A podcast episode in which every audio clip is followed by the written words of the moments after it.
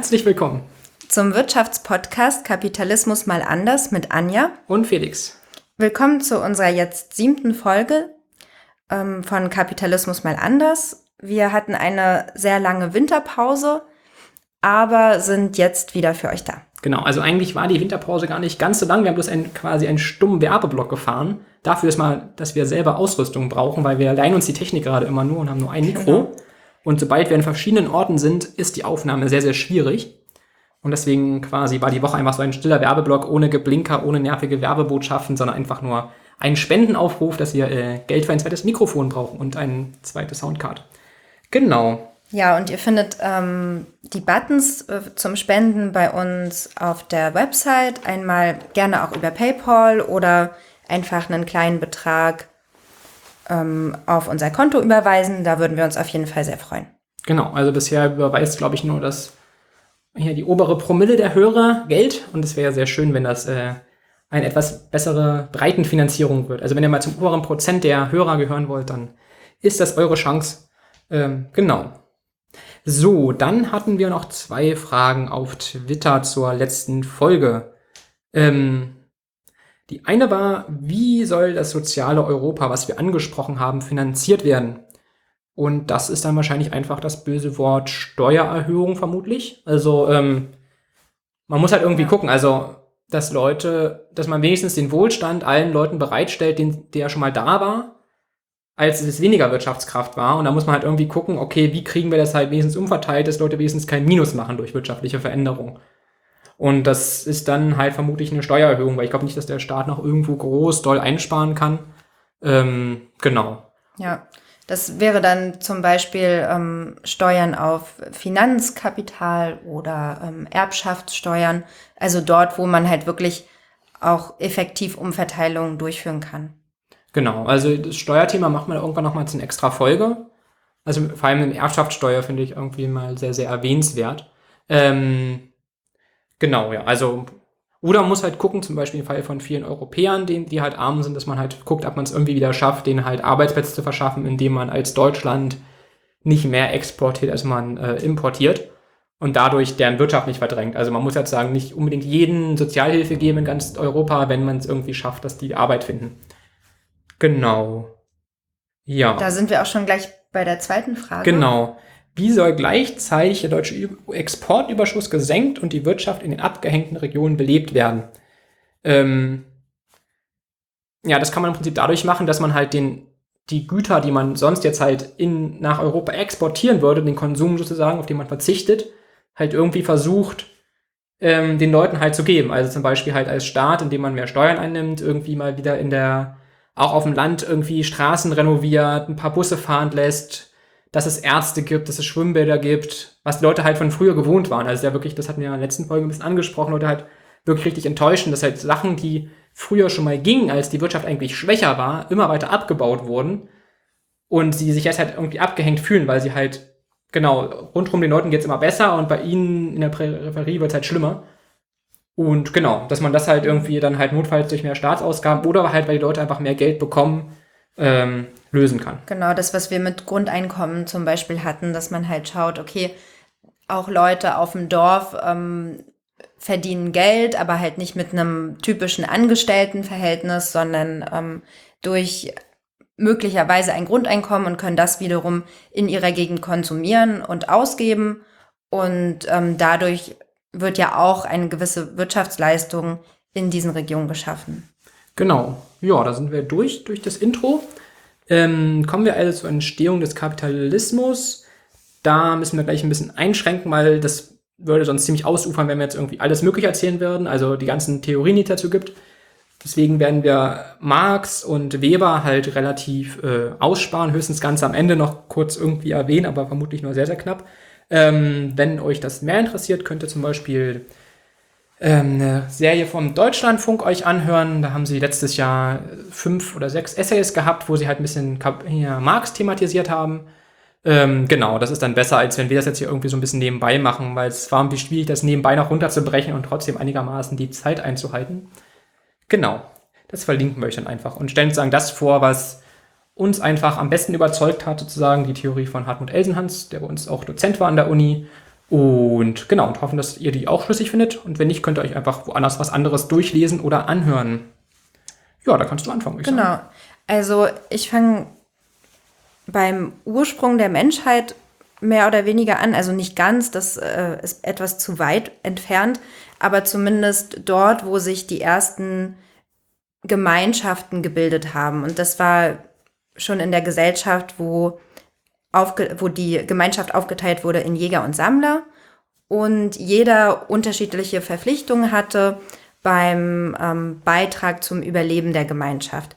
Also selbst hier lassen sich schon kleinere Hierarchien erkennen, aber es war noch eine recht egalitäre Gemeinschaft, weil jeder hatte seine Aufgaben und ähm, man hat zusammen alles zusammengebracht und zusammengelebt. Es gab aber hier auch schon Kämpfe um Vorrang, aber noch keinen direkten Kooperationszwang, außer vielleicht bei der Jagd, wenn man halt, wo man nicht alleine ähm, genügend Nahrung jagen kann.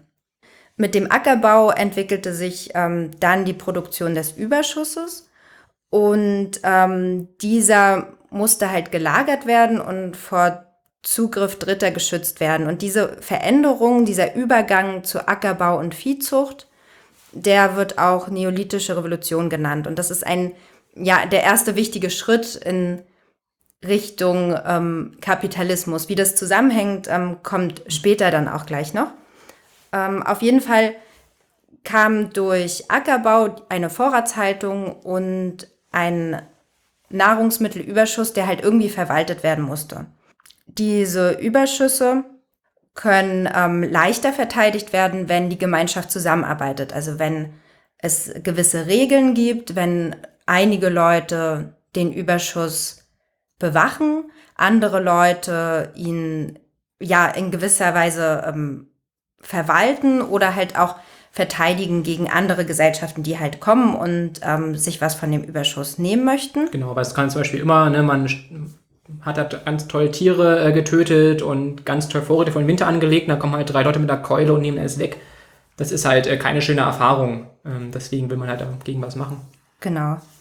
Damit äh, diese Verwaltung des Überschusses auch funktioniert, hat man bestimmte Aufgaben delegiert. Also es wurden Ämter ähm, errichtet oder zum Beispiel auch das Amt des Richters oder des Schlichters, wo Streitigkeiten um Überschuss, Streitigkeiten um Land, ähm, da ja die Menschen sesshaft geworden sind, haben sie dann ja spezielle Landparzellen, die aufgeteilt wurden. Und es, die, und andere Leute in diesen Ämtern haben dann dafür gesorgt, dass es gewisse Regeln gibt, wer welches Land hat, wie viel und wie viel abgegeben werden muss dafür, für die anderen Menschen in der Gemeinschaft, die das Land nicht bewirtschaften, aber halt verteidigen zum Beispiel. Genau, also man muss jetzt zum Beispiel überlegen, wie viel ist es wert, dass jemand halt nachts aufpasst, dass niemand die Vorräte plündert oder der, der tagsüber halt nicht auf dem Feld steht und miterntet, sondern der muss ja irgendwie entlohnt werden, der Sicherheitsmann sozusagen. Also man muss ja überlegen, okay, wie viel ist diese Arbeit wert? Genau, also das Besondere ist, dass es halt zur Arbeitsteilung kam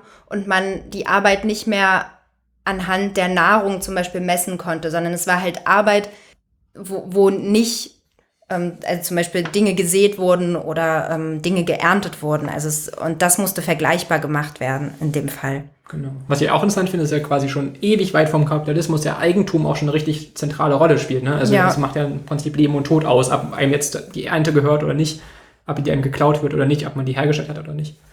Genau, und gerade in dieser Differenzierung der Gesellschaften, ähm, also wo die Differenzierung noch nicht so hoch ist, aber es gibt sie ja bereits, auch die sind schon politisch vermachtet. Also Elsenhand sagt zum Beispiel, dass die Menschen generell immer eher den Menschen etwas geben wollen, die, die sie gut kennen, also aus der Familie zum Beispiel oder Verwandte. Und daher gab es schon sehr früh Großfamilien oder ähm, ja Stammesfamilien, die immer wieder ihre Position aufrechterhalten haben und ihre Ämter, die sie inne hatten, weitergegeben haben an Menschen in ihrer Familie. Ist ja jetzt auch noch so, ne? Also man als Elternteil findet man halt das eigene Kind dann doch irgendwie wichtiger zu versorgen als irgendwelche ganz fremden Kinder oder so. Also ist jetzt, finde ich, eine relativ sinnvolle genau. Annahme sozusagen. Genau. Und ähm, wenn man nicht ähm, genügend ähm, Einnahmen hat, hatte im Sinne von ähm, Nahrung, dann kam es auch oft dazu, dass ähm, eine Gruppe von Menschen gewandert ist. Also beispielsweise, ähm, wenn es, ja, wenn der Boden nicht mehr gut genug war, sind Leute gewandert und ähm, um einen besseren, bessere Böden zu finden, ein besseres, fruchtbareres Gebiet. Und diese Wanderung kann man als Investition auch sehen, dass halt ähm, die Wanderung Ausgaben sind, um die Produktion, die Produktivität der eigenen Arbeit zu erhöhen.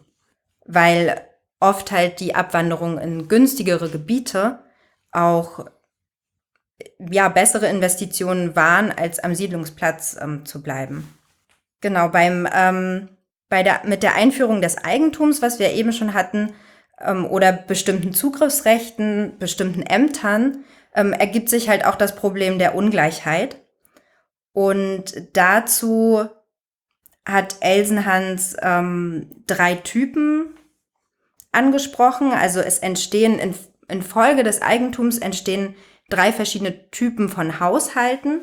Einmal die Defizithaushalte, das sind die Haushalte, die nicht genügend produzieren können, um zu überleben, also um nicht zu hungern in dem Fall. Dann unabhängige Mittelbauern und ähm, reiche Bauern, die über einen sehr hohen Überschuss an Nahrungsmitteln verfügen. Und dazu gibt es das Marginalität cum Rente Modell, so heißt das. Und das wollen wir euch mal ganz kurz anzeichnen.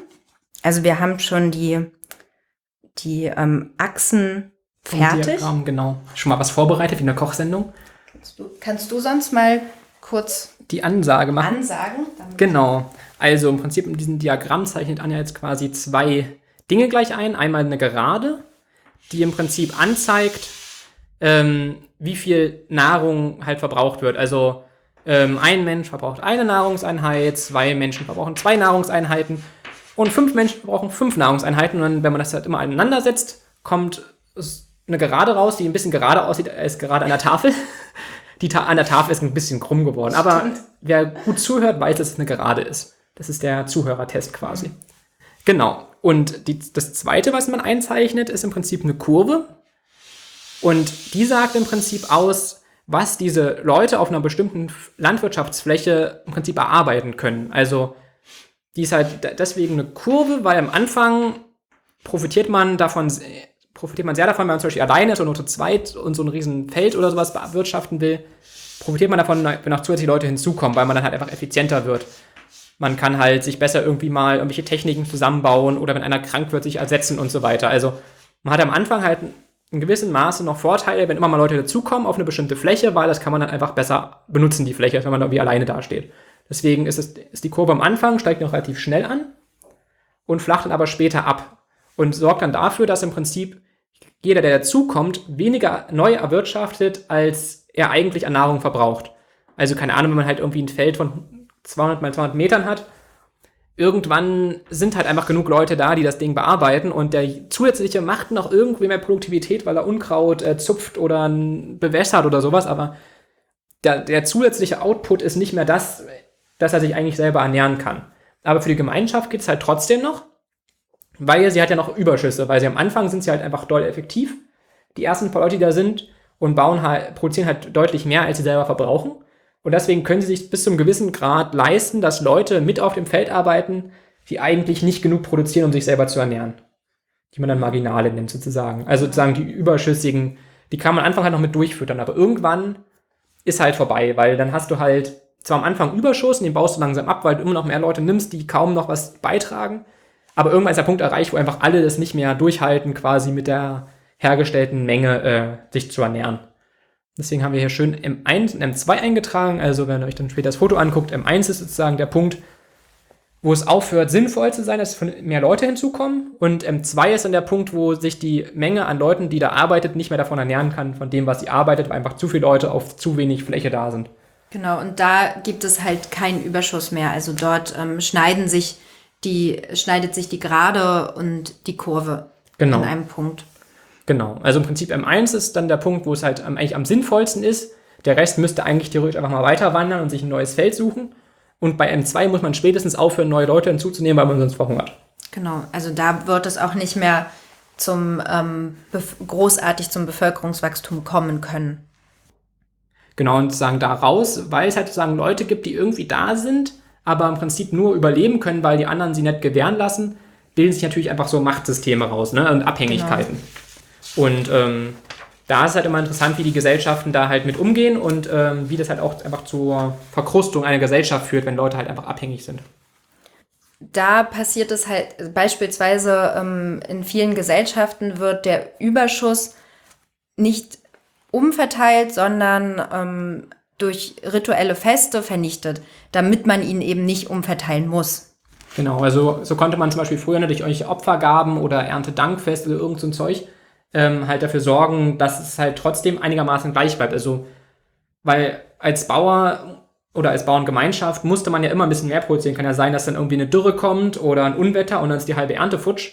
Man musste ja im Prinzip das so anlegen, dass man trotzdem nicht stirbt, weil man halt keine Vorräte hat. Irgendwann kommt mal ein Jahr, wo irgendwie es missläuft und dann muss man ja trotzdem äh, genug Vorräte haben. Aber das Problem ist natürlich, in den Jahren, wo es nichts Schlimmes passiert, würde man sonst Vor Vorräte anhäufen, weil man halt zu viel Fläche bewirtschaftet. Und genau, das haben halt die Gesellschaften versucht äh, zu umgehen, indem sie es halt durch irgendwelche Rituale abgebaut haben, damit es keine Ungleichheiten und so gibt. Genau, weil Ungleichheiten dann auch oft ähm, Konflikte verursachen und aus dem Grund ähm, gab es halt diese, dieser Versuch, die, Un die Ungleichheit ähm, zu verringern. Ähm, es kommt jetzt nicht immer zur, ähm, zur Vernichtung des Überschusses, weil ja viele, ähm, zum Beispiel die Defizithaushalte, die sich nicht, die nicht genug Nahrung haben, ähm, das natürlich auch nicht gerne mit ansehen, wenn der Überschuss einfach vernichtet wird.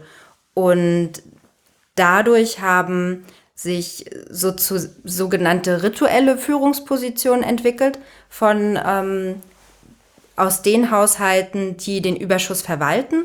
Und man hat ähm, dafür gesorgt, dass Menschen aus den Defizithaushalten diese rituellen Führungsposit ähm, Führungs, ja, Führungsleute anerkennen und ähm, haben für sie gebetet und dachten, okay, die werden jetzt ähm, dafür sorgen, dass es uns besser geht, indem sie diesen Überschuss verwalten. Genau, also im Prinzip zu den Sicherheitsleuten und den Art Richtern und Verwaltern ist dann dadurch noch eine dritte Personengruppe hinzugekommen, die ja auch irgendwie ein Amt ausübt, weil es als wichtig erachtet wird, würde sagen, die Verbindung zu den Ahnen halten, für gutes genau. Wetter beten oder was auch immer.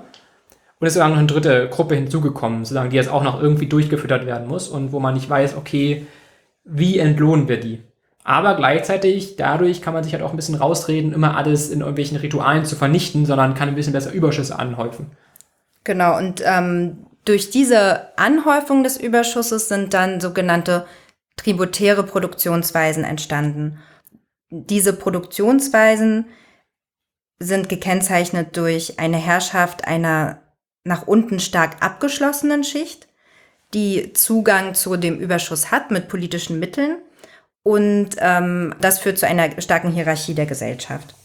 Genau, es gibt sagen Leute, die produzieren genug, es gibt Leute, die produzieren zu wenig und sind irgendwie auf Hilfe angewiesen und dann gibt es halt noch eine Personengruppe, die das irgendwie alles managt sozusagen, die den, die Verbindung zu den Göttern herhält, die Sicherheit schafft und die verwaltet.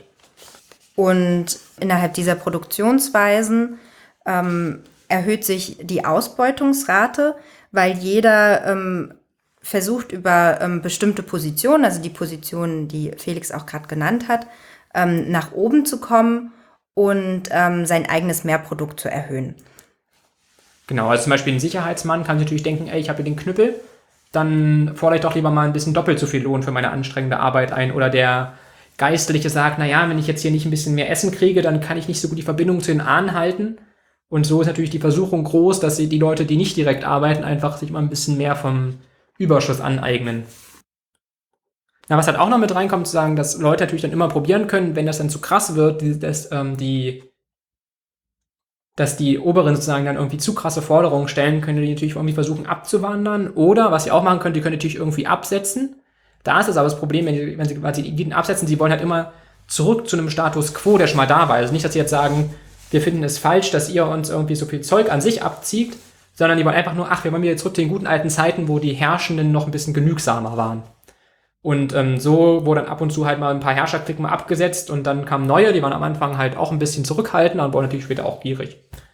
Mein Teil geht es im Prinzip darum, was sich auch einige schon gefragt haben, eine Theorie früher, warum ist in, in, Europa jetzt der Kapitalismus so toll entstanden und in vielen anderen Weltregionen nicht so schnell? Also es gibt ja langsam, kommen ja die anderen Regionen nach, aber Europa war jetzt ja ziemlich lange der Vorreiter und hat ja noch ziemlich Vorsprung. Und ähm, genau, also wie gesagt, dazu können wir jetzt halt nicht immer noch Marx und Weber dazu nehmen, weil es dauert uns einfach zu lange und ähm, den werde ich am, andere, am Ende nur noch kurz mit erwähnen. Ähm, ein Erklärungsansatz war bisher immer so ein bisschen, dass man sagt, naja, dass die oberen Mächtigen einfach außerhalb von Europa irgendwie dollere Kontrollmöglichkeiten hatten und deswegen sozusagen länger ihre Herrscherbasis durchhalten können. Ähm, was aber wohl, zumindest für Elsenhans, nicht ganz als Erklärung ausreicht, weil es irgendwie übertrieben scheint, sozusagen, denen so viel Macht zuzusprechen.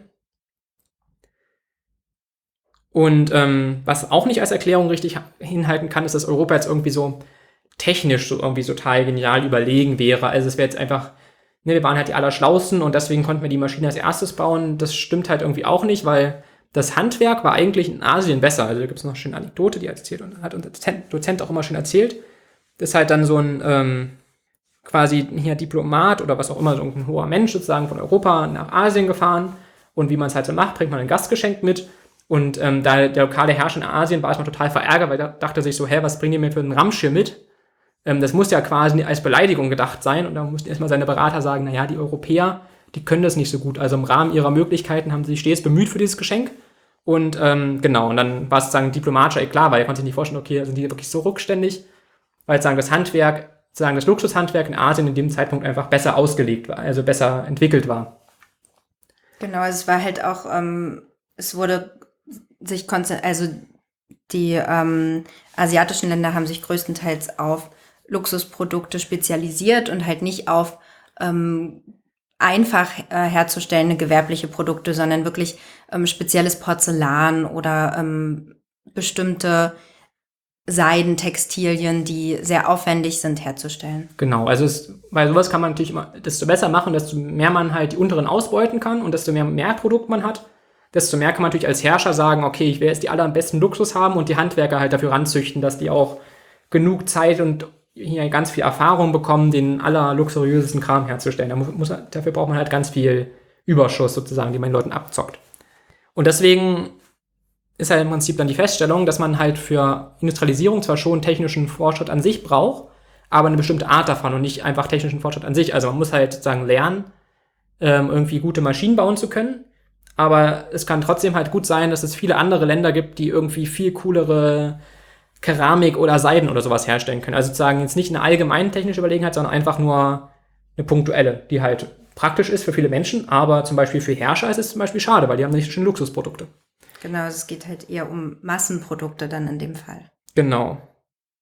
Da, da ist es halt dann wichtig zu sagen, dass irgendwie auch eine Nachfrage dafür da ist. Ne? Also, wie ich halt gerade meinte, wenn man halt der Herrscher halt ganz viel Überschuss sich aneignen kann und ganz viele Handwerker damit beschäftigen kann, immer die schönsten Sachen herzustellen, gibt es halt einen starken Anreiz auf dem Markt, Luxusprodukte herzustellen. Wenn es aber anders ist und zum Beispiel der Herrscher nicht so viel schafft, nicht so viel Überschuss sich anzueignen, sondern einfach ganz viele kleine Bauern irgendwie ankommen und sagen, na, wir hätten gerne irgendwie kleine Erntemaschinen oder irgendwie einen einfachen Keramikkrug oder irgend so ein Zeugs, dann regt man natürlich viel mehr den Markt dazu an, irgendwie Massenprodukte herzustellen.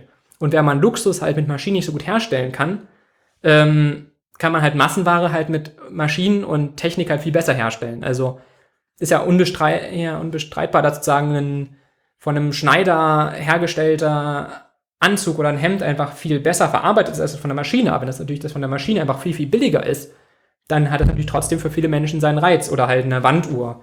Die waren natürlich, bevor es die Industrialisierung gab, auch einfach schöner, aber sie waren halt auch teurer. Und so entwickelt sich halt der Markt, je nachdem, wie halt die Nachfrage kommt. Also wenn halt die Nachfrage nach Luxusprodukten ist, lohnt sich halt, lohnt sich halt nicht über Maschinen nachzudenken, wenn man halt irgendwie drei Keramikkrüge pro Jahr herstellt, die super, super schön sind, dann hat man halt weniger Anreize, Maschinen zu bauen, als wenn man halt 10.000 produziert. Genau, so. Was auch noch hinzukommt für Europa, dass die Bauern weniger so von sowas wie Wasserzuteilung abhängig waren. Also in vielen Regionen der Welt, wo das, wenn das Wasser knapper ist oder halt nur punktuell irgendwo auftritt, ist es ja wichtig, dass es irgendjemanden gibt, der dieses Wasser verteilt. Wir haben ja vorhin schon diese Verwaltungsleute so angesprochen, die dann halt zuteilen, okay, jetzt kriegst du so viel Wasser, kriegst du so viel Wasser. Und wenn natürlich die Bauern einfach das äh, Wasser frei Haus vom Himmel bekommen, fällt dann schon mal diese Machtkomponente weg, dass sie da irgendwie jemanden, von jemandem abhängig sind, dass sie Wasser bekommen. Und was auch noch wichtig ist, dass es einfach auch viele geeignete Flächen für die Landwirtschaft gab. Also, ähm, dass man jetzt nicht darauf angewiesen war, für, für immer auf diesen Flecken Land zu bleiben, auf dem man gerade ist, aber man kann sich sagen, okay, hier sind die Abgaben zu hoch oder hier passt mir der Herrscher nicht, ich gehe mal irgendwie ein bisschen weiter und suche mir ein neues Stückchen Land und kann das dann da besser bewirtschaften. Also da hat sozusagen der Herrscher auch mal das Problem, dass man sich mit den Leuten nicht ganz so verscherzen kann, mit denen nicht abwandern. Also klar, die werden jetzt nicht so oft umziehen wie Studenten alle, jedes Jahr, weil so ein Feld anlegen, Haus bauen ist halt auch nicht so schön, aber wenn es halt zu schlimm wird, können die Leute halt abwandern. Das ist halt auch ein ziemlicher Machtfaktor für die Bauern. Ähm, was für Europa auch noch sehr praktisch, also praktisch vielleicht ein bisschen das falsche Wort ist, ähm, kann sagen, für die Entstehung des Kapitalismus, ähm, dass es Mitte des 14. Jahrhunderts quasi eine große Pest gab und einfach mal, ähm, habe ich mir das aufgeschrieben? aber um wie viel Prozent die zurückgegangen sind, habe ich mir nicht aufgeschrieben. Ich glaube, ein Viertel, ein Viertel oder Drittel war es, glaube ich. Also ziemlich rabiat zurückgegangen ist. Und dadurch gab es halt auch weniger Bauern. Und die Fürsten sind ja auch, oder die Herrscher sind ja auch irgendwie darauf angewiesen, dass es halt Leute gibt, die ihnen das Essen herstellen. Und wenn natürlich weniger Leute da sind, muss man sich halt um die äh, mehr bemühen. Genau, dazu passt auch noch ein schönes Zitat, was unser Dozenz auch mal, mal gern angebracht hat, ähm, aus dem Bauernkrieg von 1515. Da sagt einer der Anführer, fürchtet euch nicht, sie werden euch nicht alle umbringen, weil, weil sie nicht verhungern wollen. Also ist halt auch, ne, der, also die Herrscher müssen die Leute halt irgendwie einschüchtern, dass sie ihnen die Überschüsse abgeben, aber sie können ja nicht alle umbringen, um Exempel zu statuieren. Und du kann, man kann halt immer mehr halt Leute exempelmäßig umbringen, ähm, wenn halt auch ein Überschuss da ist. Also wir haben ja die schöne Zeichnung gemacht, die könnt ihr in der, auf der Website oder in der Beschreibung angucken. Dass dadurch, desto mehr überschüssige Leute da sind, die eigentlich eh weniger produzieren, als sie, äh, als sie essen, da kann man natürlich dann immer sagen, ja, ich bringe jetzt mal zehn um, weil die aufmüpfig waren, aber wenn natürlich nur wenige Bauern da sind, die sehr effizient arbeiten, muss man sich mehr überlegen, okay, bringe ich jetzt von denen irgendwie 100 Leute um habe dann zwar meine Botschaft gesendet, aber krieg auch weniger Überschüsse. So. Und der vierte Punkt ist, dass ähm, sich in Europa auch nicht so richtig ein Großreich bilden konnte. Es waren immer mehr kleinere Reiche und die waren auch wieder zersplittert. Und es dann auch einen zusätzlichen Machtkampf zwischen der Kirche und den Herrschern gab. Und wenn zwei sich streiten, freut sich der Bauer. Also hat er da auch mal den Vorteil, dass die Macht sozusagen, die ihn zu Abgaben zwingen wollte, halt nicht ganz so stark war. Und genau, und dann konnten die Herrscher halt nicht, sich nicht so viel aneignen. Und dann waren die Luxusprodukte halt nicht so schön, weil sie konnten halt nicht so viel Überschuss in Luxus investieren, sondern sie mussten halt eher ein bisschen Überschuss den Bauern lassen. Und dadurch konnten halt die Bauern dann eine Art Massennachfrage generieren, weil sie halt Überschuss hatten. Und das ist halt der wichtige zentrale Punkt, dass die Leute halt unten Nachfrage generieren können und nicht die Leute nur oben, weil sonst lohnt sich die Maschinen nicht. Genau, so konnten halt die Bauern anfangen, ihren Überschuss, den sie sich halt irgendwie aushandeln konnten, ähm, auf Märkten gegen Güter einzutauschen und somit halt anzuregen, dass es Handwerker gibt oder halt kleine Tischlerbetriebe oder was auch immer. Und durch den vielen Handel, auch mit dem Umland rundherum, haben, wurden halt die Städte auch noch mächtiger. Ähm, allerdings muss man auch sagen, dass in den Städten sich auch erstmal wieder Monopole gebildet haben, also sozusagen so das, der, das hast du unterschwiegen, ne? dass sozusagen das Menschenbild von Elsnatz auch ist, dass der Mensch erstmal faul ist. Das hast ah, du, glaube ja, ich, vergessen. Das habe ich nicht. Ähm, genau, also sozusagen einer der menschlichen Grundannahmen zum Menschen ist einer, zum einen, dass er halt seinen Verwandten ihm wichtiger sind als Außenstehende und dass wir auch faul sind. Das finde ich auch sehr sympathisch an dieser Theorie. Ähm, ja, ist besser als bei Marx mit dem ganzen Gemeinschaftszeug. Ähm, genau, und er geht halt davon aus, dass Menschen faul sind und wenn man faul ist, ist es natürlich viel schöner, sich ein Monopol einzurichten, als irgendwie unter Konkurrenz zu arbeiten. Also, wenn halt da keiner einem entgegensteht, ist natürlich immer netter, mit Monopol zu sagen zu können, dieser hohe Preis muss bezahlt werden, als da irgendwie mit zehn anderen Leuten da zu konkurrieren. Also, wenn wir halt bei unserer schönen Eisbeispiel sind, was wir sonst immer gerne bringen, wenn wir jetzt in den Markt für Eis eintreten würden, hätten wir auch relativ schlechte Chancen, weil die Konkurrenz ja ziemlich hoch ist. Wenn wir natürlich ein Monopol drauf hätten, Leute Eis bei uns kaufen müssten, wäre es deutlich angenehmer. Da könnten wir auch schön ausschlafen morgens, weil die Leute warten einfach vor der Tür, bis wir aufgestanden sind. Ja, man müsste sich nicht mehr so, so viel anstrengen und auf genau. so viele Dinge achten. Genau, also auf Geschmack und so. Und das ist ja alles anstrengend.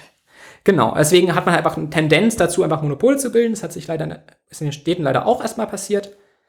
Ähm, genau, und deswegen haben die Städte im Prinzip dann teilweise ein bisschen die Ausbeutungsaufgabe übernommen, haben das Umland dann auch wieder ein bisschen ausgebeutet, weil sie halt wieder Monopole gebildet haben. Allerdings lässt sich feststellen, dass die Städte, die viele so Produkte für einfache, also für mittlere und niedrige Einkommensschichten hergestellt haben, schneller gewachsen sind als welche, die zum Beispiel durch Fernhandel reich geworden sind. Also sozusagen die schon ein bisschen industrielleren Städte haben sich einfach viel besser entwickelt. Und auch ähm, Stichwort Fer Fernhandel. Auch der Fernhandel hat nicht ähm, zwangsläufig ähm, zum Kapitalismus geführt, ähm, sondern auch hier haben sich Monopole gebildet und es gab keine Umverteilung oder so, sondern ähm, reiche Kaufmänner ähm, wurden noch vom, von Staaten unterstützt, haben Monopole gehabt und die, mit diesen Luxusprodukten gehandelt, die halt nicht ähm, eine große Massennachfrage generieren konnten. Genau, und vor allem die Fernhändler, die ihre Monopole hatten, die waren natürlich auch daran interessiert, dass die Herrscher da bleiben und diese genau. Monopole absichern. Also es war im Prinzip ein Geben und Nehmen. Die hatten halt nicht so großes Interesse, dass halt plötzlich Konkurrenz kommt, ähm, die ihnen da irgendwie die Rendite kaputt machen. Ähm, Genau, und eine Folge war im Prinzip dadurch, dass halt die Massennachfrage entstanden ist, dass halt Produkte hergestellt wurden, die jetzt nicht die edelsten, besten und überlegensten waren, sondern dass sie einfach billig hergestellt wurden. Also es war einfach die große Aufgabenstellung war halt zu sagen, billig, Sachen billig herzustellen und nicht halt das schönste Gastgeschenk für den asiatischen Herrscher herzustellen. Genau, und was auch noch sehr wichtig ist, dass die Städte dadurch, dass sie halt attraktive Waren hatten, die die Bauern gerne wollten, ähm, im Umland hier von sich dafür gesorgt haben, dass die Bauern natürlich sich besser überlegt haben, okay, wie kann ich effektiver produzieren? Weil wenn natürlich sonst irgendwie ein Herrscher ankam und den Leuten alles wegnimmt, was sie nicht gerade zum Leben brauchen, ähm, hat man natürlich wenig Anreiz, sich zu überlegen, okay, wie kriege ich das jetzt irgendwie effizienter hin? Wenn natürlich so eine Stadt kommt und sagt, hey, ich habe diese ganzen schönen Produkte, wir hätten gern Nahrung und wenn ihr uns Nahrung gebt, kriegt ihr diese ganzen schönen Produkte, hat natürlich so ein Bauer viel mehr Anreiz, sich zu überlegen, okay, wie kriege ich das hier effizienter hin? Und das hat dann dazu geführt, dass die halt auch wirklich sozusagen im Umkreis von Städten auch viel, effizienter wurden.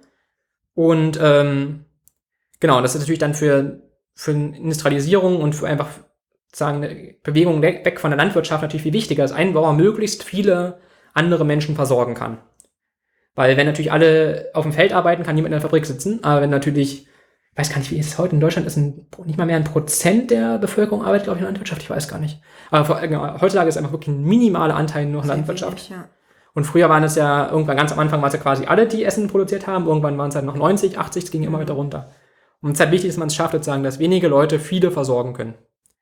Und deswegen war halt auch die ähm, Agrarrevolution, dass man halt da irgendwie die Erzeugung verbessert hatte, halt total wichtig für die Industrialisierung, weil man dann halt ähm, überhaupt erstmal diesen Überschuss sammeln konnte. Ja. Da sind wir jetzt, glaube ich, erstmal mit dem wichtigen Teil durch. Ähm, genau, jetzt können wir noch ganz kurz noch ein bisschen so halt, was andere Leute sind, ganz kurz anreizen, aber das müsst ihr halt wirklich dann irgendwie selber euch mal lesen oder anhören. Sozusagen, also nach der Theorie ist es, geht es dann sozusagen nicht wie bei Marx darum, dass die Leute irgendwie besonders ausgebeutet werden für die Industrialisierung, sondern sie müssen gerade Einkommen haben, weil sonst gibt es das halt nicht. Weil es gibt halt keinen Anreiz, Maschinen herzustellen, wenn die unteren nur ausgebeutet haben und nichts haben und nichts kaufen können. Genau, also es war so ein bisschen der Teil, den ähm, ich hatte, war halt die vorkapitalistische Gesellschaft, in, wo halt die oberen, die unteren ähm, ausgebeutet haben und wo sich Kapitalismus nicht entwickeln konnte aus dem Grund. Genau. Dann eine weitere wichtige Erkenntnis sozusagen auch, dass jetzt nicht irgendwie technologische Überlegenheit jetzt irgendwie besonders wichtig ist, sondern dass die Nachfrage wichtig ist. Dann der Theorie nach waren dann sozusagen die Kolonien für den Kapitalismus auch nicht so wirklich wichtig, ähm, weil da halt im Prinzip, ne, man hat sich Arbeitskräfte rangeholt und die zum Arbeiten gezwungen. Es gibt halt auch wenig Motivation, Maschinen zu bauen, wenn man Menschen zur Arbeit zwingen kann. Und auch das ganze Edelmetall hat auch mehr zur Inflation geführt. Also das müssen wir, lassen wir jetzt, glaube ich, dabei, das könnt ihr sonst auch am besten durchlesen. Also in dem Fall wird halt auch ähm, argumentiert Elsenhans auch damit, dass ähm, die Einkommen oder die Einnahmen, die europäische ähm, Sklavenhändler zum Beispiel hatten, ähm, nicht dafür genutzt wurden, nicht für die Industrialisierung genutzt wurden oder eben für ähm, die Massennachfrage, die dann zur Industrialisierung geführt hat. Also ähm, es waren halt, wurde wiederum für Luxusprodukte oder ähm, zum Beispiel in Frankreich für solche teuren Schlösser und was weiß ich, dafür haben halt Leute, die in den Kolonien Geld gemacht haben, das Geld ausgegeben. Genau. So, und dann widerspricht er auch der eher linken Annahme, sozusagen, dass durch die Landvertreibung und durch die Armengesetze in England jetzt die Menschen total ausgebeutet worden und dadurch der Kapitalismus möglich war, dem widerspricht er halt auch. Ähm, das am besten auch nachlesen, auch könnt ihr auch, naja, das ist halt das Problem, weil wir kennen sozusagen jetzt den Herrn Elsenhans, wir wissen, dass er sehr, sehr, sehr viel liest. Ähm, und deswegen würde ich ihn jetzt sagen, mehr als Marx vertrauen, aber sozusagen jetzt der außenstehende Hörer, der quasi jetzt nicht unseren Dozenten da kennt, wird natürlich dann vielleicht skeptischer sein und dann empfiehlt sich vielleicht einfach mal zu lesen, was er dazu geschrieben hat und ähm, die Empirie nachzuschlagen, weil es im Prinzip ist ja der Aussage gegen Aussage. Ne? Die Linken schreiben halt das, er schreibt das und da muss man jetzt halt für sich gucken, was findet man glaubhafter. Und wenn wir es jetzt vortragen, bringt das ja jetzt auch nur begrenzt was. Genau, auf jeden Fall geht er her, hat er sozusagen eher für sich herausgefunden, dass die Reallöhne sogar eher gestiegen sind und die unteren Einkommen sozusagen gestiegen sind und auch die Armengesetze zu einer Umverteilung geführt haben und deswegen zwar, das zwar nicht schön war damals zu leben, aber sozusagen so dieses Marxische Theorie-Zeugs da nicht ganz so funktioniert. Ähm, genau, und das nämlich auch ein bisschen mal bei England noch mit berücksichtigen muss, dass halt die Bevölkerung gewachsen ist und dann natürlich auch das Problem ist, dass mehr Nahrung gebraucht wird und das wird automatisch teurer. Also sozusagen die große Kunst der Industrialisierung war es auch, trotz Bevölkerungswachstum einigermaßen den Wohlstand zu halten. Weil zum Beispiel, da kommen wir später irgendwann mal in irgendwelchen Sendungen drauf mit dieser Bevölkerungspyramide. Das heißt ja im Prinzip, dass man extremes Bevölkerungswachstum hat und das muss ja auch irgendwie verarbeitet werden. Man muss ja da irgendwie die Nahrung für die ganzen Leute ran schaffen. Ja, da sind wir durch.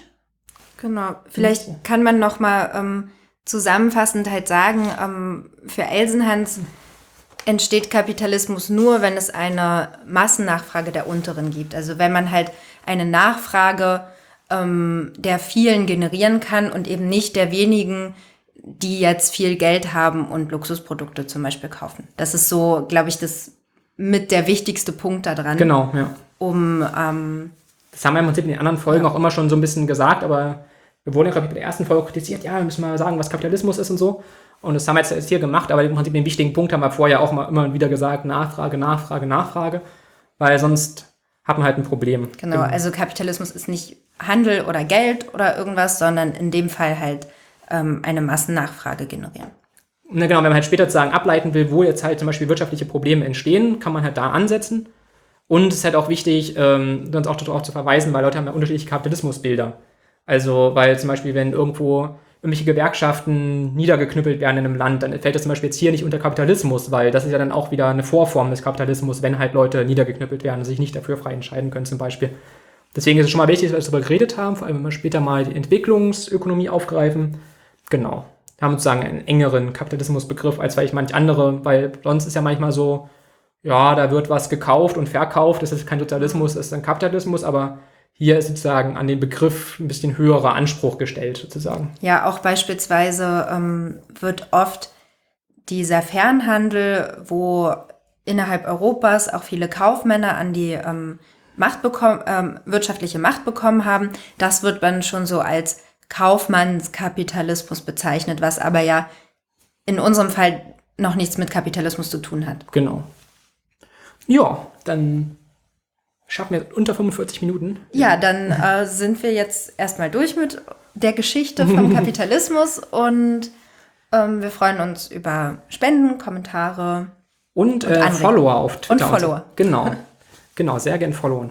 Tschüss.